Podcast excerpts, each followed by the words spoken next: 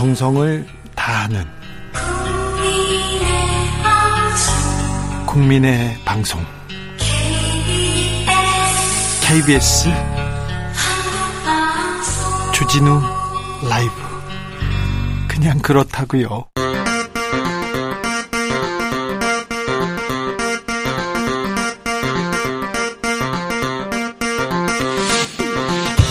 주진우 라이브.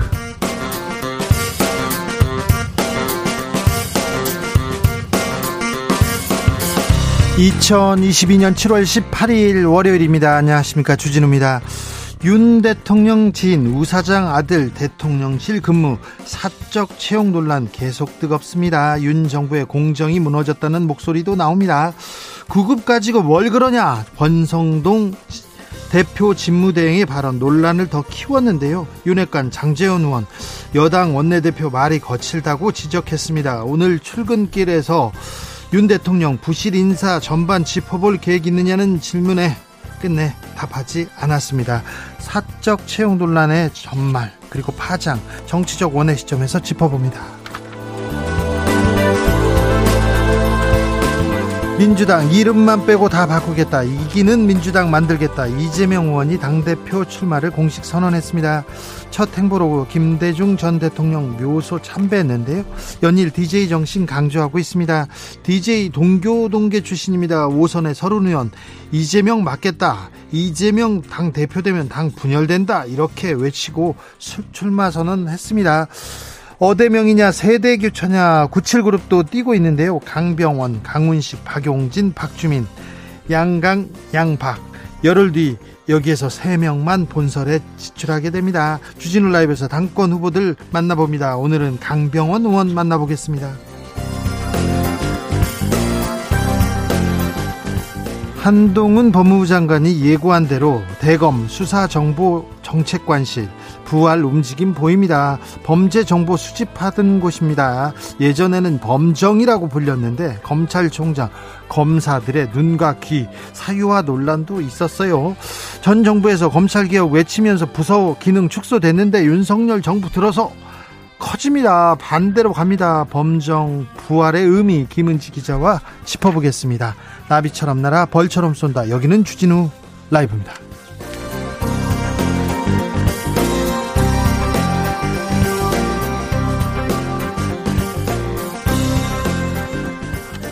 오늘도 자중차에 겸손하고 진정성 있게 여러분과 함께하겠습니다. 윤석열 대통령 취임 10주 차입니다. 지지율은 계속 떨어지고 있는데, 지지율 떨어지는 가장 큰 이유 뭐라고 생각하십니까? 지지율 반등을 위해서는 뭘 해야 됩니까? 윤석열 정부가 시급하게 해야 할 일 무엇인지 알려주십시오. 그러면 저희가 크게 외치겠습니다. 이 부분에 대해서는 2부에서 저희가 집중적으로 보겠는데, 여론과 민심 심상치 않습니다. 어찌해야 될까요? 여기에 대한 목소리 듣겠습니다. 샵 9730, 짧은 문자 50원, 긴 문자는 100원이고요 콩으로 보내시면 무료입니다. 그럼 주진우 라이브 시작하겠습니다.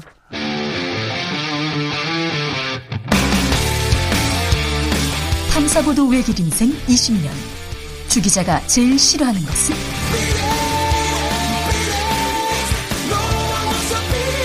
이 세상에서 비리와 부리가 사라지는 그날까지, 오늘도 흔들림 없이 주진우 라이브와 함께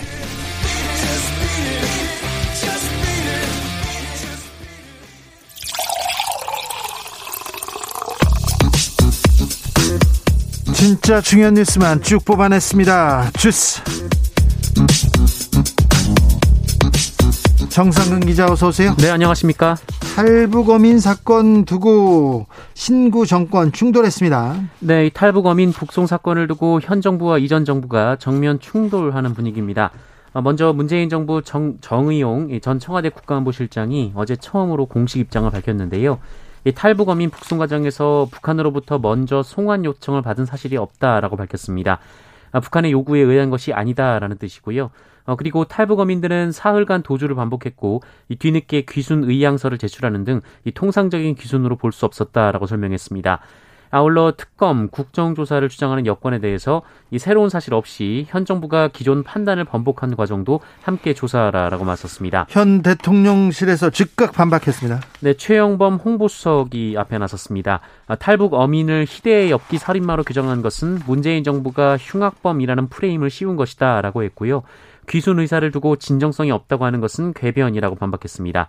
또한 지난 정부의 관계자들이 해야 할 일은 정치 공세가 아니라 조사에 협조하는 것이다 라고 주장했습니다. 대통령실 계속 수위를 높입니다. 오늘은 윤석열 대통령도 한마디 했습니다. 윤석열 대통령은 오늘 기자들과 만난 자리에서 관련 사건 수사에 대한 질문을 받고 대통령은 대통령으로서 모든 국가의 사무가 헌법과 법률에 따라 진행돼야 한다는 원칙론 외에 따로 드릴 말씀이 없다라고 밝혔습니다. 원칙론이라고 하지만 여기에 대해서 얘기했다는 게 또 의미입니다. 탈북 어민 송환 당시 영상이 공개됐습니다. 네, 2019년 11월 7일 이 당시 탈북 어민 2명이 북한으로 송환됐는데요.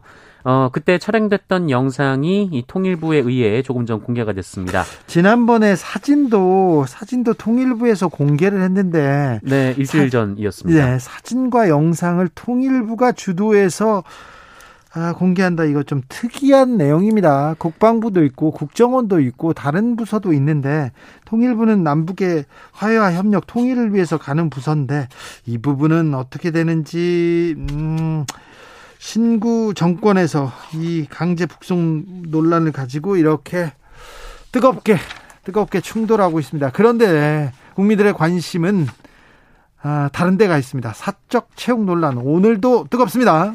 네, 지난주 금요일 윤석열 대통령의 강원도 40년지기 2명의 아들이 이 대통령실 시민사회 수석실에 근무하고 있다 이런 보도가 나왔는데요. 황 사장 아들, 우 사장 아들. 네, 그런데 이후 권성동 원내대표가 이 두 사람을 추천한 사람이 바로 자신이라면서 해당 직원이 높은 자리도 아니고 행정요원 9급으로 들어갔다 이런 말을 했습니다. 높은 자리도 아니고 9급이다, 행정요원이다. 네, 그러면서 장제원 의원에게 물어봤더니 대통령실에 안 넣었고 그래서 뭐라고 그랬다라며 그래도 7급에 넣어줄 줄 알았는데 9급에 넣었더라라고 했고요. 최저임금보다 조금 더 받는다라면서 내가 미안하더라라고 덧붙여 큰 논란이 불거졌습니다. 네, 논란을 더 키웠습니다. 당 대표 직무대행을 하고 있고 지금 원내대표를 겸하고 있는 분께서 이렇게 얘기했습니다. 압력을 넣었다. 7급도 아니고 9급이더라. 내가 미안하더라. 최저임금보다 조금 더 받는다. 이 문제에 대해서는 잠시 후에 저희가 좀 자세히 분석해 보겠습니다. 장제원 의원도 권성동 의원한테 한마디 했어요. 근데 민주당은 국정조사 주장하고 있습니다. 네, 박홍구 민주당 원내대표는 오늘 비대위회의에서 능력 대신 인연이 먼저인 세상 윤석열 정부가 구시대적 연고주의로 회귀하고 있다라면서 대통령의 국민만 보고 가겠다라는 것은 지인만 보고 가겠다라는 것이었는가라고 비판했습니다. 네. 또한 민주당은 탈북 어민 북송 사건과 사적 채용 논란을 동시에 다루자며 쌍끌이 국정조사를 주장하기도 했는데요. 민주당 대변인은 두 사안에 대한 국정조사는 민주당의 공식 입장이라면서 사적 채용 논란은 공정과 상식에 어긋난 행위이며 국민들을 무시하는 오만한 일이다라고 비판했습니다. 윤 대통령 이에 대한 질문은 대답하지 않았어요? 네, 윤석열 대통령은 대통령실 사적 채용 논란과 관련해서 윤석열 정부의 공정이 무너졌다며 국정조사를 요구하는 목소리까지 있는데 이 부실 인사 전반을 짚어볼 계획이 있느냐 이런 질문을 받았는데요. 이에 대해서 윤석열 대통령은 다른 말씀도 없느냐라며 답하지 않았습니다. 이에 채용 이야기는 안 하는 것이냐라는 질문이 연이어 나오자 자리를 떴습니다. 권성동 대표 직무대행 체제가 6개월 가는 거 아닌가 이런 얘기도 있는데 또 다른 얘기가 나옵니다. 네, 오늘 김기현 의원이 관련돼서 입장을 밝혔는데요. 전 원내대표죠? 네, 소수당인 우리가 똘똘 뭉쳐서 제대로 된 역할을 하려면 임시 체제는 바람직하지 않다라는 말을 했습니다. 김기현 의원은 원론적으로 본다면 집권 여당이 안정적인 지도체제를 가지고 가야 하는 것이다 라면서 그래야 국정동력을 뒷받침하기 충분하지 않겠나라고 말했습니다. 예? 이준석 대표에 대해서는 기본적으로 당에 대한 애정을 가진 분이라며 당이 여당으로서 어떻게 하는 것이 좋을지 이 나름대로 통 큰 판단을 하시리라 기대한다라며 사퇴를 압박하기도 했습니다. 그러니까 이준석 대표 사퇴하고 지금 당대표 뽑아야 된다. 우리가 똘똘 뭉쳐서 이렇게 가야 된다. 이 얘기하는 거죠. 그렇습니다. 김기현 전 원내대표 윤핵관 중에 한 명입니다. 원내대표로서 대선을 치렀고 굉장히 뭐라고 해야 되나 큰 힘을 가지고 있는데 계속 윤핵관 주변에서 목소리가 다른 목소리가 계속됩니다. 윤석열 대통령은 대우조선 파업 사태에 대해서 언급했어요? 네, 윤석열 대통령은 오늘 대우조선해 양 하청업체 노동조합 파업과 관련해서 법치주의는 확립돼야 한다라며 산업 현장의 불법 상황은 종식돼야 한다라고 밝혔습니다. 오늘 오전 소규모로 진행한 수석비서관 회의에서도 관련 상황을 보고받은 뒤 우리 경제에 미치는 영향이 지대한 만큼 관계부처 장관들이 좀 더 적극적으로 문제 해결에 나서라라고 지시하기도 했습니다. 파업에 대해서 얘기합니다. 네, 공권력 투입이 임박했다라는 분석도 나오고 있는데요. 그러니까요. 네, 다만 대통령실은 구체적인 단계를 확인해드릴 수 있는 상황은 아직 아니다라고 말했습니다. 네, 전임 정부에서 있었던, 이명박 박근혜 정부에서 있었던 일들이 좀 생각이 나서 대우조선 파업 사건에 대해서 윤석열 대통령이 직접 언급했습니다. 주말 새 이재명 의원은 당권 도전 선언했습니다. 네, 민주당 이재명 의원이 당대표 출마를 선언했습니다. 이재명 의원은 국민이 그만 됐다고 할 때까지 민주당이라는 이름만 빼고 모든 것을 바꿔서 다음 총선에서 승리하는 민생 실용정당을 만들겠다라고 밝혔고요. 박지원 전 비대위원장은 오늘 후보 등록하겠다고 그랬지요? 그런데 무산됐다고요? 네, 서류 접수 자체가 안 됐습니다. 이 피선거권 자격이 안 된다라는 이유였는데요. 박지원 전 위원장은 자격 요건은 서류를 받아보고 결정해야 하는 것 아니냐라고 반발했습니다만 관계자는 자격 미비에 대해서는 이미 알고 있다라며 받아들이지 않았습니다. 결국 박지원 위원장은 이 서류 봉투를 두고 접수처를 빠져나왔습니다.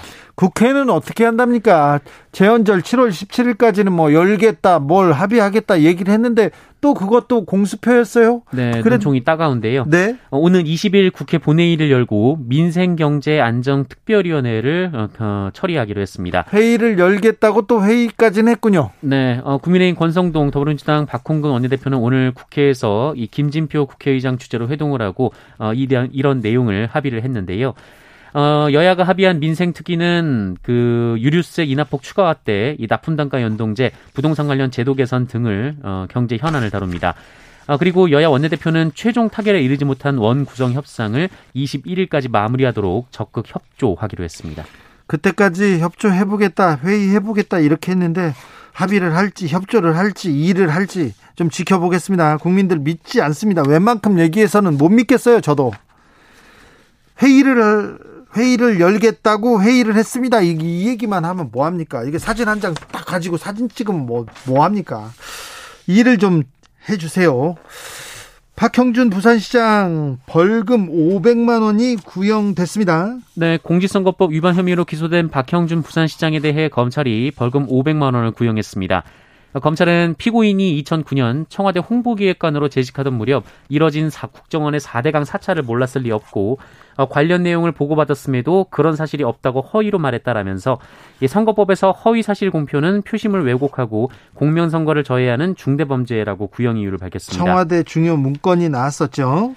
박형준 시장 측은 4대강 사업과 관련해 불법 사찰 지시는 물론이고 어떠한 것에도 관여한 사실이 없다라면서 관여하지 않았다라고 말한 것은 소극적 부인에 해당하는 것인데 이를 허위사실 공표죄로 기소한 것은 잘못이다라고 반박했습니다. 박형준 부산시장은 LCT 관련된 의혹이 있었고요. 홍대 입시 비리 관련해서는 거짓말한 부분이 드러나기도 했었는데 이런 부분은 다 기소하지 않았습니다. 검찰에서 하나 공직선거법 위반, 그러니까 청와대에서 4대강 사업과 관련해서 불법 사찰했다 이 부분이었는데 이걸로 재판을 받고 있습니다.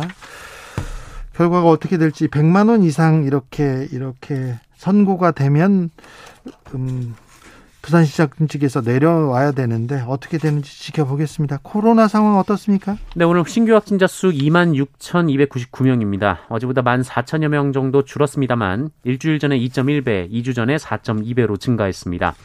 월요일 확진자 수가 2만 명대로 올라온 것은 지난 5월 9일 이후 10주 만에 있는 일입니다. 다시 늘고 있어요.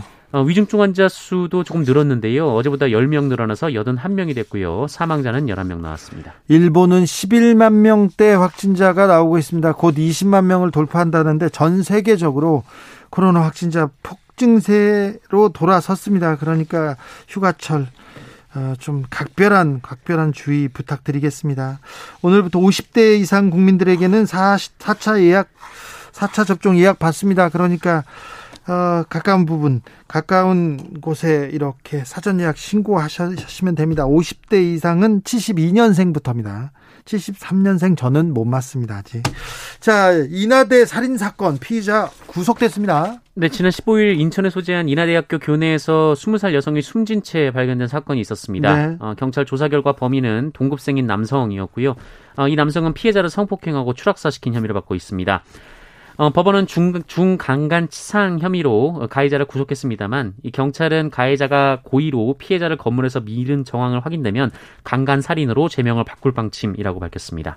네, 끔찍한 사건입니다. 주스 정상근 기자 함께했습니다. 감사합니다. 고맙습니다. 우리는 빵 만드는 기계가 아니다. 점심시간도 없고 아파도 쉬지 못한다. 임신한 노동자들은 병원에 갈 수도 없다. 보호받지 못하고 있다. 이렇게 외치면서 파리바게뜨 제빵사들이 단식에 돌입했습니다. 앞서 임종린 지회장 53일 동안 단식했는데 나아진 건 없었어요. 이렇게 얘기하는데 가슴이 아팠습니다. 이 갈등 어떻게 풀어야 할지, 제빵사들이 원하는 것이 뭔지 들어보겠습니다. 최유경 파리바게뜨 노조 수석 부지회장, 안녕하세요. 네, 안녕하세요. 네, 단식 중인데 안녕하냐고 물어서 죄송합니다. 네. 네. 지금 며칠째 단식 중이시죠? 네, 저희가 7월 4일 날 시작으로 오늘로써 15일째입니다. 15일째. 지금 그러면 부회장님도 지금 단식 중이세요? 네, 저도 15일째 단식 중에 있습니다. 아이고, 몸은 좀 어떠십니까? 아, 저는 지금 조금 견디고 있고요. 그래, 다들 근데 혈당이랑 혈압이 계속 떨어지고 있어서, 대신에 한 분이 좀 유독 상태가 좋지 않아서 좀 걱정되고 있는 상황입니다. 아이고, 네, 몸은 챙기셔야 될 텐데 벌써 보름이라니. 지난번에 임종린 네. 지회장이 53일 동안 단식하다가 중단했어요. 그런데 네. 이번에 노조 지도부가 다시 집단 단식에 들어간 이유는 뭡니까? 임종린 지회장이 단식할 때 이제 회사에서 대화하는 척이라도 했었는데요. 단식을 끝내고 그다음에 시민단체 분들이나 다른 분들이 릴레이 단식을 이어갔었거든요. 그런데 지금까지 회사는 대화에 임하지 않고 있어서 결국 이 문제는 당사자들이 직접 해결을 해야겠다고 생각해서 집단 단식을 결의하게 됐습니다. 노조의 핵심 요구사항은 뭡니까? 저희 부당노동행위 인정하고 사과하라랑 네. 행위자 처벌, 그리고 이제 저희가 휴직권 보장, 그다음에 저희가 2018년도에 사회적 합의를 했거든요. 네. 사회적 합의 이행하라는 요구안인데 이게 안이 다 좁혀지지 않고 있습니다. 파리바게뜨는 지금 엄청 큰 회사고요. 장사도 매우 잘 된다고 들었는데 네. 왜 이렇게 근로 조건은 열악한 겁니까? 왜 계속해서 노동 환경 개선하라는 얘기가 들리는 겁니까? 파리바게뜨에서 근무하는 제빵 카페 기사들은 이제 장사가 잘 되다 보니까 예. 빵을 계속 그 원하는 시간대에 다 구워줘야 하거든요. 예. 그래서 저희는 휴무도 없는 데다가 그렇기 때문에 퇴근 시간에 맞춰서 일을 해야 돼서 연장수당을 청구하기가 힘든 약간 구조이거든요. 그래서 점심시간을 좀 포기하고 점심시간에 반납하고 일하는 경우가 굉장히 많고, 이게 다 뭐 인력 부족이라든지 이런 부분에서 네, 그렇게 일하고 있습니다. 아니, 장사가 잘 되니까, 돈을 잘 버니까 더 힘들어지는 노동 현실이네요. 네, 근데 이제 이게 만성적으로 인력이 부족해서 일어나는 일인 것 같아요. 예. 사측에서는 네. 어떻게 대화 해결을 위해서 대화에 나오지 않습니까, 지금? 네, 지금 이제 아까도 말씀드렸다시피 임종린 지회장님 단식 53일을 끝으로 회사는 아예 잠수를 타서 저에게 연락조차 안 하고 있는 상황이고요. 네. 지금 그러면 식구들이, 노동자들이 네. 밥을 굶고 있는데 회사 쪽에서 말도 안 들어보고 나타나지도 않는다고요? 네, 지금 아예 그 이후로는 저희 쪽에 연락을 취하는 게 하나도 없습니다. 아이고, 참. 지금 연차 좀 사용하게 해달라, 보건휴가 가게 해달라, 이 요구가 지금 안 받아들여지는 겁니까? 네, 연차랑 이 보건휴가 같은 경우도 자유롭게 사용할 수가 없는 게, 단체협약으로 7회 휴무 이상부터 사용하게끔 단체협약이 맺어져 있어요. 예. 그래서 연차나 휴가를 사용하려고 하면, 네. 7회 휴무 이상을 받아야지만 되는데, 저희는 5회에서 6회 정도의 휴무를 받고 일을 하고 있거든요. 네. 그렇기 때문에 회사에다가 내가 연차나 보건휴가를 사용하겠다라고 하면 너는 휴무 개수가 아직 안 돼라고 하면서 그 부분에 대해서 네, 그 휴가를 주지 않고 있고요. 그다음에 연차나 보건을 추가적으로 더 요구를 한다고 해도 휴무가 없어서 일정이 부족하다는 이유로 연차 휴가나 보건휴가를 네, 사용을 못하게 하고 있습니다. 정경화님께서 파리바게뜨 불매운동 해야겠네요 얘기합니다. 불매운동으로 또 얘기 나옵니다. 근데 지금 이렇게 단식하고 파업하고 이런 행동이 이어지면 노노 갈등 또 번집니다. 이것도 가슴 아픈데 이거 어떠십니까?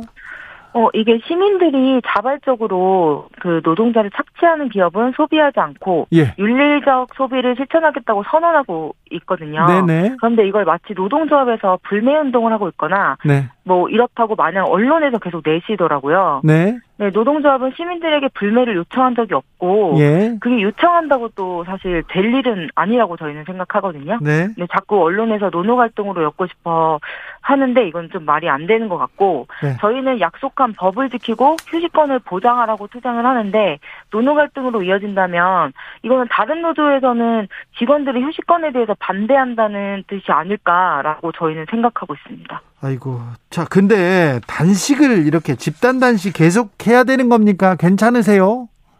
그런데 이 집단 단식은 일단 저희가 결의를 해서 들어온 거기도 했고 이 문제가 해결될 때까지는 저희는 최대한 버텨보라고 하고 있습니다. 아이 그래도 단식하지 말고 그냥 뭘 좀 먹으면서 하면 좋을 텐데 건강 챙기면서 이렇게 투쟁할 수도 있지 않습니까? 앞으로의 투쟁 계획은 어떻습니까? 저희가 단순 노사 문제가 아니라, 네. 사회적 합의를 이행하라고 하는 건데, 그 합의서에 이제 정의당이랑 민주당도 네. 사인을 하고 같이 웃으면서 사진을 찍었거든요. 네. 그 노동자가 이만큼 투쟁했으니까, 이제 양 정당도 나서서 본인들이 사인한 합의서에 책임을 져야 한다고 생각을 하고 있고요. 네. 정당이 나서도록, 이제 정당이 나서서 이 문제가 하루빨리 해야 될 것 같고, 그래서 오늘 저희가 단식자들이 정의당과 민주당에서 농성을 조립했는데, 저는 지금 민주당 서울시당 내부에 있습니다. 국민의힘이 여당인데, 국민의힘은 안 가세요? 일단 저희가 사회적 합의 이행 부분에 대해서, 그 정의당이랑 민주당에서 사회적 합의 주체이거든요. 네. 그렇기 때문에 사회적 합의 검증이라든지 이행이 된 부분에서 이거를 해결해달라고 요구하기 위해서 지금 와서 면담을 요청 중에 있습니다. 8430님께서 같이 단식을 할 수는 없지만 파리바게뜨 노동환경 개선할 때까지 파리바게뜨 불매합니다. 이렇게 노동자분들과 함께 하겠습니다. 힘내세요. 이런 메시지 보내주셨습니다. 마지막으로 감사합니다. 국민들께 네. 한마디 해주십시오. 네, 저희 SPG라고 하면 잘 모르시는 분들이 굉장히 많으실 텐데요. 요즘 인기 폭발적인 이제 포켓몬빵을 만드는 삼리, 그다음 파리바게뜨, 덩킨도너츠, 뭐 베스킨라빈스 등등 여러분들이 굉장히 자주 접하는 브랜드들이 모여있는 회사이고요. 청취자분들의 삶에 되게 밀접한 브랜드, 그 안에서 일하는 사람들이 어떤 환경에서 일하고 있고 그 회사는 노동자들을 어떻게 대하는지 관심을 가져주셨으면 좋겠고요. 단순히 노동자들의 문제뿐만이 아니라 소비자인 청취자들이 건강권과 연결될 수 있는 문제니까 행복한 제빵사들이 행복한 빵을 만들 수 있도록 관심과 응원 부탁드리겠습니다. 네, 사측에서도 사측이 빨리 나와서 이렇게 노동자들하고 얘기를 했으면 좋겠습니다. 사측에서도 할 말이 있으면 저희가 그 시간을 내겠습니다. 그러니까 연락을 주시면 되겠습니다. 최유경 파리바게뜨 노조 수석 부지회장이었습니다. 말씀 감사합니다. 감사합니다. 건강 챙기면서 또 이제 단식은 좀 빨리 끝났으면 하는 개인적인 바람이 있습니다. 힘내십시오. 교통정보센터 다녀오겠습니다. 김한나 씨.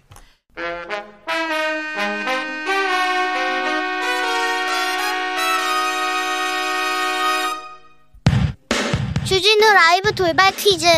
오늘의 돌발 퀴즈는 객관식으로 준비했습니다. 문제를 잘 듣고 보기와 정답을 정확히 적어 보내주세요. 영국 잉글랜드 프리미어리그 2팀이 방한 행사를 마치고 어제 출국했습니다. 이 팀의 한국행은 2005년 피스컵 국제대회 참가 이후 17년 만인데요.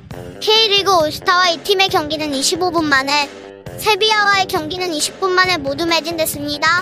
영국 잉글랜드 프리미어리그의 프로축구 클럽으로 손흥민 선수가 소속되어 있는 이 팀의 이름은 무엇일까요? 보기 드릴게요. 1번 토트넘, 2번 노팅엄 포레스트. 다시 들려드릴게요. 1번 토트넘, 2번 노팅엄 포레스트. 샵9730, 짧은 문자 50원, 긴 문자는 100원입니다. 지금부터 정답 보내주시는 분들 중 추첨을 통해 햄버거 쿠폰 드리겠습니다. 주진우 라이브 돌발 퀴즈, 내일 만나요.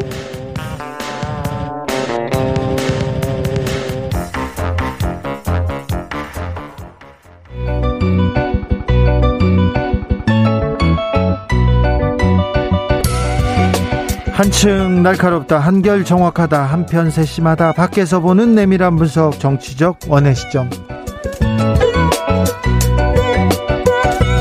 오늘의 정치권 상황 원회에서 더 정확하게 분석해드립니다. 이연주 전 국민의힘 의원, 안녕하세요. 어서오세요. 네.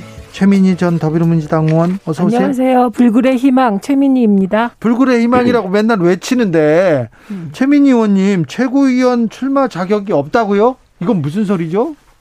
아, 이게 살다 보면 유탄을 맞을 때가 있는데 센 유탄을 맞았습니다. 또요? 네. 제가 복당한 게 1월 26일인데 네. 제 경우는 입당이 아니라 복당이거든요. 그렇죠. 그전에 네. 오랫동안 민주당 의원이었죠. 네. 저는 7년 내외를 민주당 활동을 했기 때문에 이제 당원 활동이 7년 5개월 된 건데, 그러니까 복당하면 7년이 자동적으로 복당된다고 해석할 수 있는데, 그렇죠. 예, 이게 박지원 전 위원장 대표 출마 자격과 연계되어 당무위 의결을 거칠 때 저만 의결할 수가 어려운 상황이 된 것 같습니다. 예, 그래서 그냥 자꾸대로만 해석해서. 그래서 출마 자격이 없다고 이렇게 해석해버린 건가요? 파편을 말렸어요. 네, 그렇습니다. 파편을. 이거 어떻게. 유탄. 네. 유탄을 말렸어요. 법률가 이연주 의원님. 이거 네. 뭐 어떻게 보십니까? 어떻게 해석해야 됩니까? 아니면 제가 볼 때는 저 최민희 의원님 거는 그래도 좀 유연하게 해석할 여지가 좀 있는데요. 네. 정무적으로 판단을 했을 때 지금 이제 박지원 전 위원장 건이 있지 않습니까? 네. 또 그분이 그냥 안 걸고 넘어지기가 좀 넘어질 리가 없고요. 네. 그래서 정무적으로 봤을 때 그냥 유탄 맞으신 거죠, 뭐. 좀 어떻게 위로를 해드려야 될지 이걸. 네, 그래도 저는 그러니까요. 당인이니까 그냥 순명합니다. 아, 그렇습니까? 네, 그렇죠. 그러나 불굴의 희망입니다. 네. 네. 저도 하나 만들어 왔는데요. 뭡니까? 저는 169국가의 꿈으로 하겠습니다. 169국가의 꿈. 자, 169국가의 꿈 좋습니다. 이연주 네. 169국가의 꿈. 네. 그런데 이렇게 왜 이렇게. 더더욱 요즘 같은 날, 네. 요즘 같은 때, 네. 당에서는 이렇게 거친 표현이 많고 이렇게 공정과 상식이 안 보이고 그렇습니까? 요새 당 어떻습니까? 국민의힘은? 이거 요즘에 제가 요즘 당원들 많이 만나거든요. 네. 왜냐하면 당원들이 굉장히 마음이 안 좋으세요. 네. 네, 그래서 위로도 해드리고 또 당원들 여론을 많이 들어야 되기 때문에. 물론 국민들 여론도 듣지만, 그래서 당원들 많이 만나는데 굉장히 막 분노하기도 하고 실망하기도 하고 뭐 아주 하소연도 많이 하시고 그냥 발을 동동 구르십니다. 왜들 그러냐고. 네, 왜들 네. 그러는지 윤석열 정부의 공정과 상식이 굉장히 논란이 되고 있는데 이것도 논란입니다. 코인 투자 실패했어요. 왜 근데 우리가 세금으로 갚아줘야 되나? 보수가 더 많이 반대하고 화가 났더라고요. 저도 이거 재고해야 된다, 즉각 이렇게 글을 페북에 썼는데요. 이게 말이 안 돼요. 왜냐하면 윤 대통령의 캐치프레이즈가 공정과 상식이지 않습니까? 그런데 이게 이제 원금 탕감은 없다라고 하지만 이자 탕감은 괜찮습니까? 그러면 마찬가지지 않습니까? 원리금이니까 원리금 네. 탕감이죠. 그래서 이걸 성실하게 살아온 국민들, 그리고 성실하게 대출을 갚아온 국민들을 역차별하고, 이거 생각보다 밑바닥에서 굉장히 분노하는 거고, 저는 이런 거는 하면 안 된다. 아무리 표가 중요하지만. 네. 그리고 이게 지금 소상공인들 만기 코로나 대출 대출 만기 연장건이 있었거든요. 예. 근데 그거를 추가 연장을 해줘야 돼요. 왜냐면 지금 어렵기 때문에요. 네. 근데 그거 연장하는 거는 정부 지원을 해야 연장이 일률적으로 되는데 이걸 금융기관에다가 자율적으로 해라. 이렇게 했어요. 그래서 또 소상공인들 지금 굉장히 어려운데 이건 안 해주면서 또 그리고 아시다시피 공매도 금지도 안 하고 있잖아요. 네. 그러면서 왜 이렇게 B2에 대한 그 지원은 하느냐. 네. 저는 이거 굉장히 심각한 문제인 것 같아요. 이 부분은 지금 이제 이연주 의원 말씀하실 때 아무리 표가 중요하다고 해도 이렇게 네. 붙이시게 되잖아요. 네. 그러니까 이게 이제 지지율을 신경 쓰는 것으로 보여요. 그런데 실제로 정부가 하는 것을 보면 지금이 대선 중이라고 혹시 착각하고 계신 게 아닌가 싶습니다.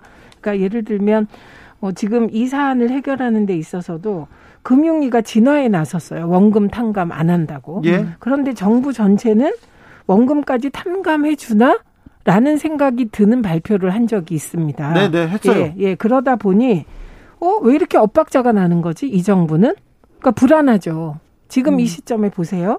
그러니까 B2를 구제하겠다. 아, 원금도 탕감될지도 몰라. 이렇게 생각했던 사람들은 그러면 금융위의 발표로 어떻게 되는 겁니까? 그러니까 그리고 이 상황이 좀 이상한 게 저는 언론이 언론의 역할을 좀 제대로 해주시기를 기대하는데 이게 만약에 다른 정부였다면 도덕적 해이 논란이 불러일으켜지지 않겠습니까? 네. 개인이 책임져야 될 걸 이건 나라가 책임져 주겠다고 하면 성실하게 살아오고 예를 들면 암호화폐와 주식 투자를 빚으로 하지 않은 분들은 그럼 어떻게 되는 거냐. 그러면 또 빚 졌다가 갚은 분들도 있을 거 아닙니까? 그렇죠. 다른 빚 막 네. 끌어모아서. 예. 그리고 이게 어쨌든 불공정의 아주 대표적인 사례가 될 거예요. 네. 그렇지 않습니까? 예. 그렇게 그리고 이게 자기가 돈을 더 벌기 위해서 투자를 한 건데 이걸 공동체가 혈세로 갚아주나 메꿔준다? 이거는 저는 이 근간을 무너뜨린 일이다.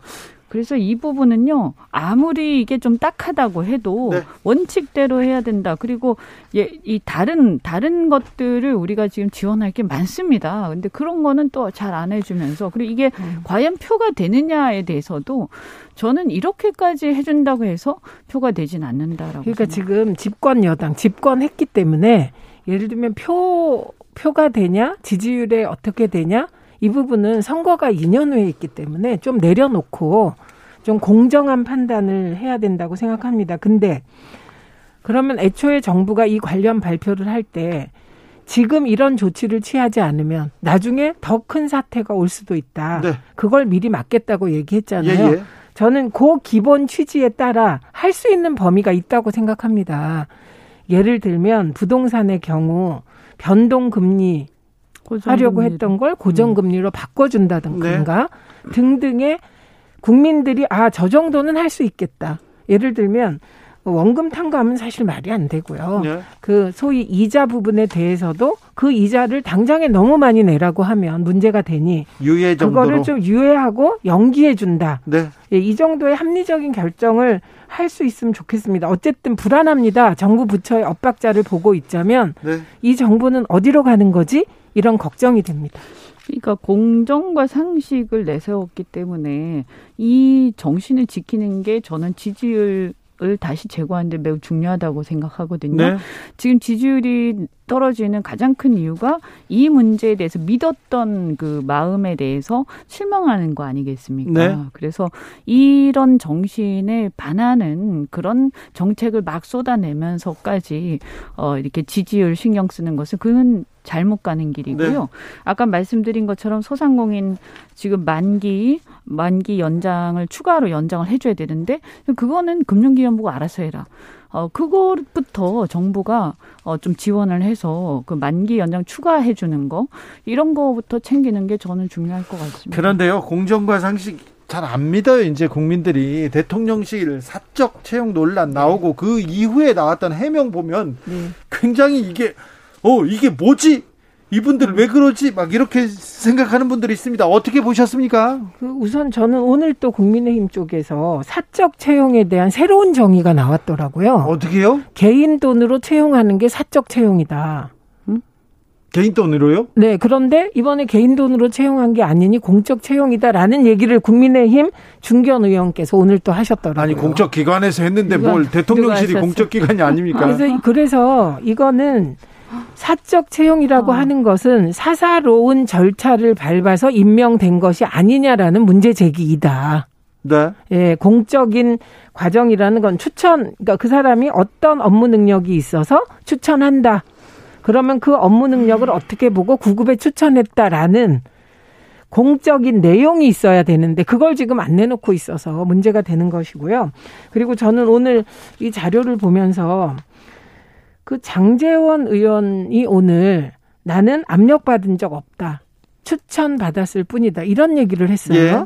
그런데 왜 압력이란 얘기가 나왔냐면 압력이란 단어를 권성동 의원이 썼어요. 네. 어떻게 쓰게 됐냐면 추천하고 장제원 의원에게 물어봤더니 안 넣었다고 해서 넣어주라고 압력을 가했더니 자리가 없다고 했다. 나중에 알아보니 7급이 아니라 9급이었다. 9급 가지고 무슨 이제 이렇게 얘기를 하다 나왔더라고요. 그러면서 성실한 청년이라 대선 캠프와 인수위에서 역량을 인정받아 이렇게 된 거 아니냐 뭐 이런 얘기를 했어요. 그런 요지에. 그러면 이거는 여러 가지 의문을 자아내죠. 장제원 의원이 이걸 총괄하셨나? 이런 의문이 당연히 나오고 이렇게 역량 있고 능력 있는 사람을 장제원 의원은 그러면 왜 처음에 안 넣어줬지? 이 문제 제기가 다 되는 거예요. 그래서 저는 민주당이 이 부분에 대해서는 이게 사사로운 절차를 거쳐서 대통령실 직원이 임명되는 건 이건 굉장히 큰일이기 때문에 예를 들면 보수 유튜버 안모 씨 누나의 경우도 어떤 절차를 거쳐서 채용됐는지에 대해서 밝혀진 게 없잖아요. 네. 그래서 이걸 꼭 민주당에서 밝혀주시기 바랍니다. 민주당에서요? 이연주 의원님? 네. 이게 이제 보통 대선이나 이렇게 큰 선거가 끝나고 나면 청와대 같은 경우에도 이제 별정직, 정무직 그런 자리들이 있어요. 네. 네, 그래서 뭐 예를 들면 비서관이라든가 네. 또 수석 비서관 이런 경우에 대통령하고 이게 잘 맞아야 되지 않습니까? 네. 이 소신이라든지 네. 코드가요.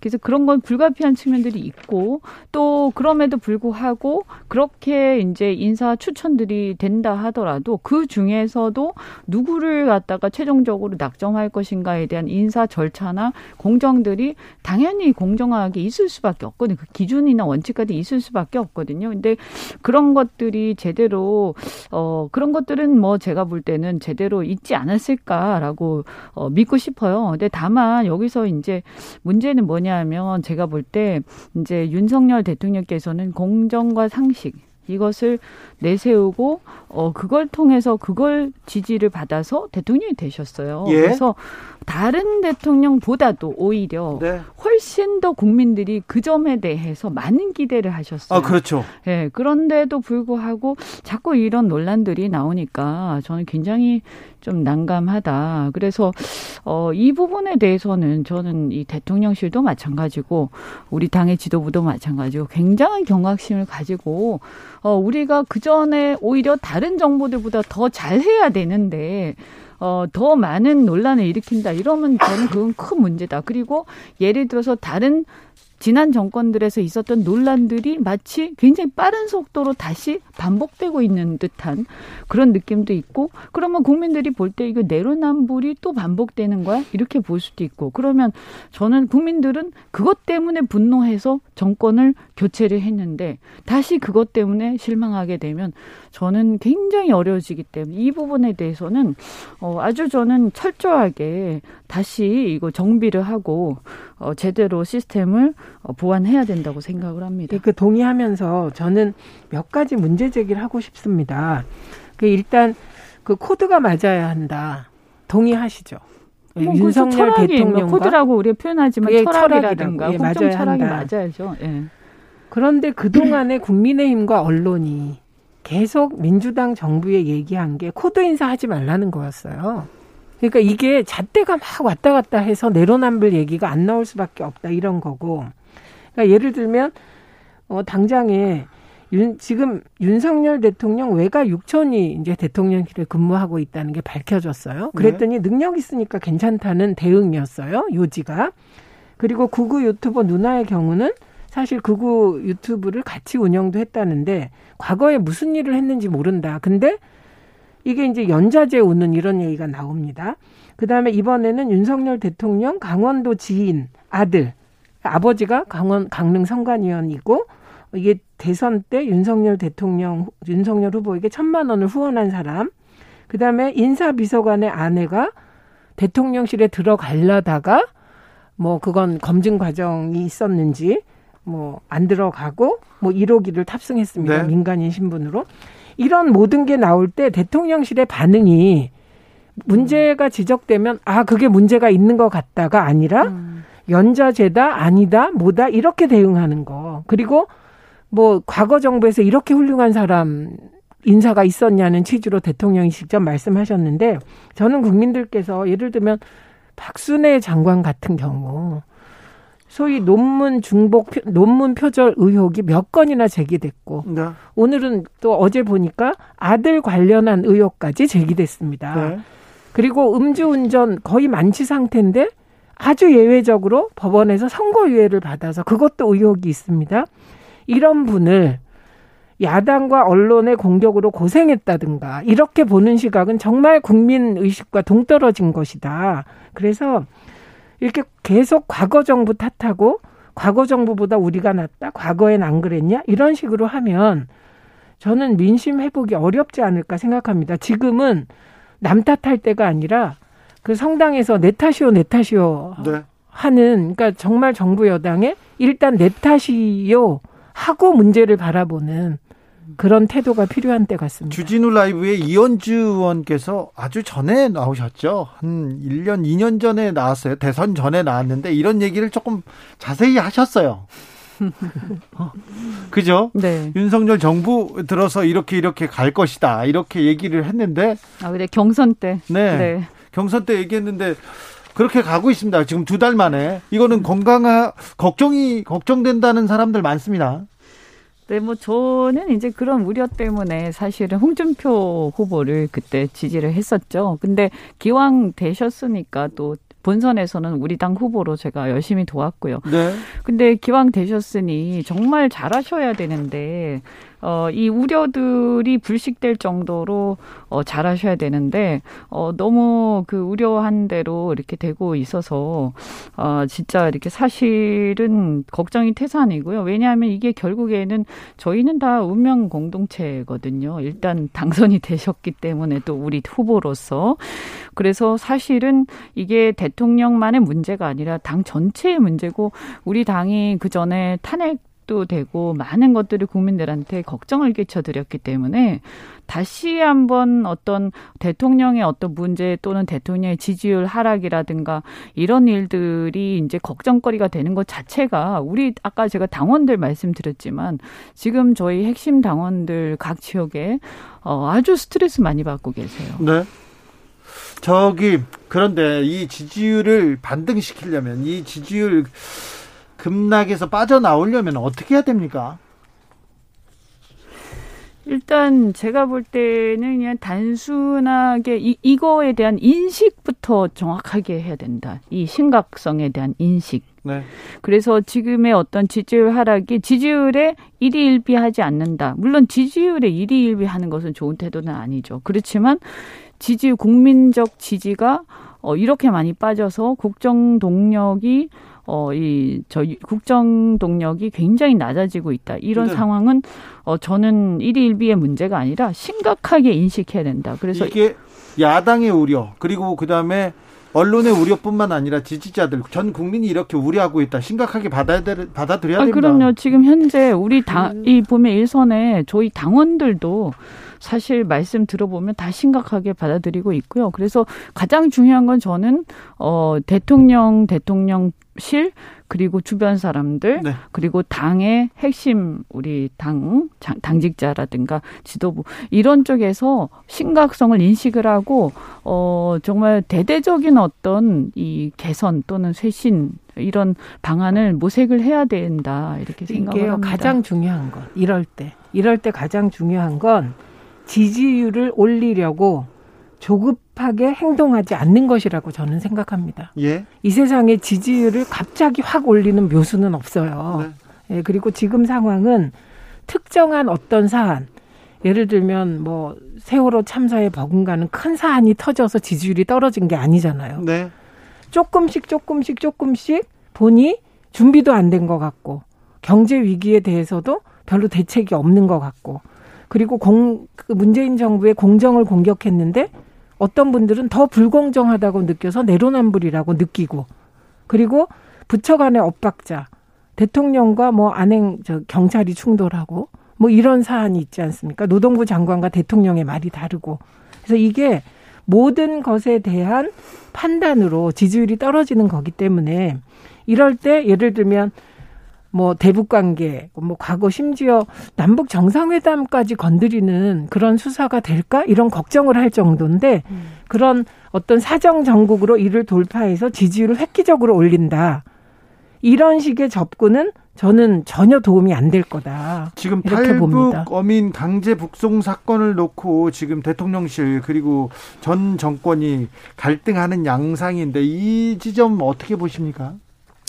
저는 이 사건은 뭐 진실을 규명하는 것은 필요하다고 생각합니다. 왜냐하면 그 당시에도 논란이 좀 있었기 때문에요. 다만 현재 보면 현재 진행 중인 사건이 아니고 그 당시 있었던 사건에 대한 진상규명이잖아요. 그러면 이거는 진상규명을 할 곳에서 착실히 해나가면 될 일이고, 사실 국민들 같은 경우는 지금 현재 대한민국 국민들이 이 건도 이 건이지만, 우리 이제 어떻게 보면 보수 쪽에 아주 열렬 지지하시는 분들 빼고는 제가 볼 때는 이 사안보다는 대부분 민생과 경제에 다 이렇게 그렇죠. 걱정을 하십니다. 아까 네. 예를 들면 B2 문제, 네. 그다음에 금융지원 문제, 이거 어떻게 되고, 네. 그다음에 또 더더군다나 지금 우리 주변의 국제정세도 안 좋지 않습니까? 그렇죠. 이 상황들이 요즘에는요, 국제적으로 그 주식 투자하시고 이런 분들 많으세요. 그래서 어떻게 보면 정치인들보다 더 국제정세를 잘 알고 계시거든요. 그래서 나라 걱정을 더 많이 하세요.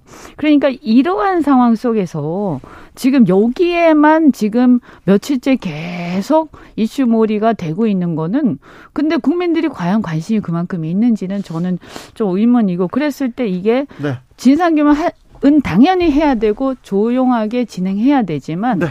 문제는 뭐냐 하면 그 비중, 어떤 이슈의 비중을 국민들의 눈높이에 맞춰서 해야. 그럼요. 그래야 이게 지지가 유지가 된다는 거죠. 네. 박경찬님이 오랜만에 멋진 패널들 나오셨어요. 이런 게 토론입니다. 얘기합니다. 우선 오늘 저는 페북글 하나를 봤는데요. 이게 탈북자 출신 보수 언론 기자입니다. 네. 그분이 올린 글을 보면, 이미 대선 때 현재 장관을 하고 있는 모 씨가 자신을 찾아왔다. 네. 그래서 이 탈북 어민 이 강제 북송 사건에 대해서 물어봤다. 예. 그래서 본인이 이거는 어쨌든 16명을 살해한 살인범이라고 지금 지목되고 있고, 대선 때 이걸 써도 효과가 없을 것이다 라는 요지로 조언했다. 그런데 이게 굉장히 위험하다는 요지의 글을 썼습니다. 네. 예, 그래서 이게 16명을 살해한 범인이 아니라는 확실한 근거를 가지고 있지 않으면 이거는 좋지 않은 카드다. 국민의 동의를 받기가 어렵지 않을까 하는 요지의 문제 제기를 한 페북글이 실렸습니다. 그런데 지금 보면 오늘도 통일부가 무슨 영상을 하나 공개했는데, 이건 지난번에 공개된 사진 한 장과 같은데, 통일부가 왜 그래야 되나요? 통일부는 국정원도 아니고 국방부도 아닙니다. 통일을 촉진하라고 있는 게 통일부인데, 과거의 통일부는 안 그랬다가 왜 갑자기 지금 이 순간 그런 영상을 공개하는 걸까? 뭐 저는 이제 죄송하지만 요 문제에 대해서는 네. 규명은 해야 된다. 이거 네. 분명히 말씀을 드리고, 다만 이제 국민들이 이런 거예요. 이거 말씀을 드리면요, 아 맞아, 그래, 그 규명해야지. 그리고 바로 자신들의 관심사인 얘기들을 하십니다. 네네. 그래 딱 보면 이게 관심사에서 비중이 좀 적구나라는 걸 알 수가 있고요. 그리고 국민들이 대부분 무슨 말씀하시냐? 우리 당원들 조차도 이러세요. 지금 죽을 지경인데 네, 그렇죠. 못 들라는 거야. 그리고 예를 들면 아까 장제원 그 권성동 두 분이서 뭐 식사하고 뭐 다 좋습니다만, 그거 별 관심도 없고 예. 국민들은 그런 거 나오는 것 자체가 좋지 않습니다. 제가 볼 때는. 예. 그래서 이런 거 보고, 그다음에 또 이준석 당대표 징계하면서 낙마하고 이런 과정들을 보면서, 그게 다 이유도 있고 또 동의도 하지만 그런 건 어떻게 처리를 빨리빨리 할 건 하더라도 네. 제발 정말 중요한 게 뭔지 그리고 그것을 위해서 날밤을 새면서 정말 고심하고 국민들 때문에 마음 아파하는 그 진지한 모습을 보여달라. 이게 저는 국민의 마음이라고 그래서 생각합니다. 그래서 국민 과반 이상이 사실은 이런 사정정국에 동일하지 않는다는 흐름이 있습니다. 네. 네, 그리고 제가 주장하는 것은 이게 위기가 있으면 컨틴전시 플랜을 작동하고 싶은 욕구가 생깁니다. 집권 여당은. 네. 그런데 지금은 그런 비상적인 수단을 쓸 때가 아니다. 네. 그게 오히려 기름에 불을 붙이는 결과를 가져올 수 있을 것이다. 지지를 좀 받고. 최민희 연주 인사해 주셔야 됩니다. 고맙습니다. 감사합니다. 고맙습니다.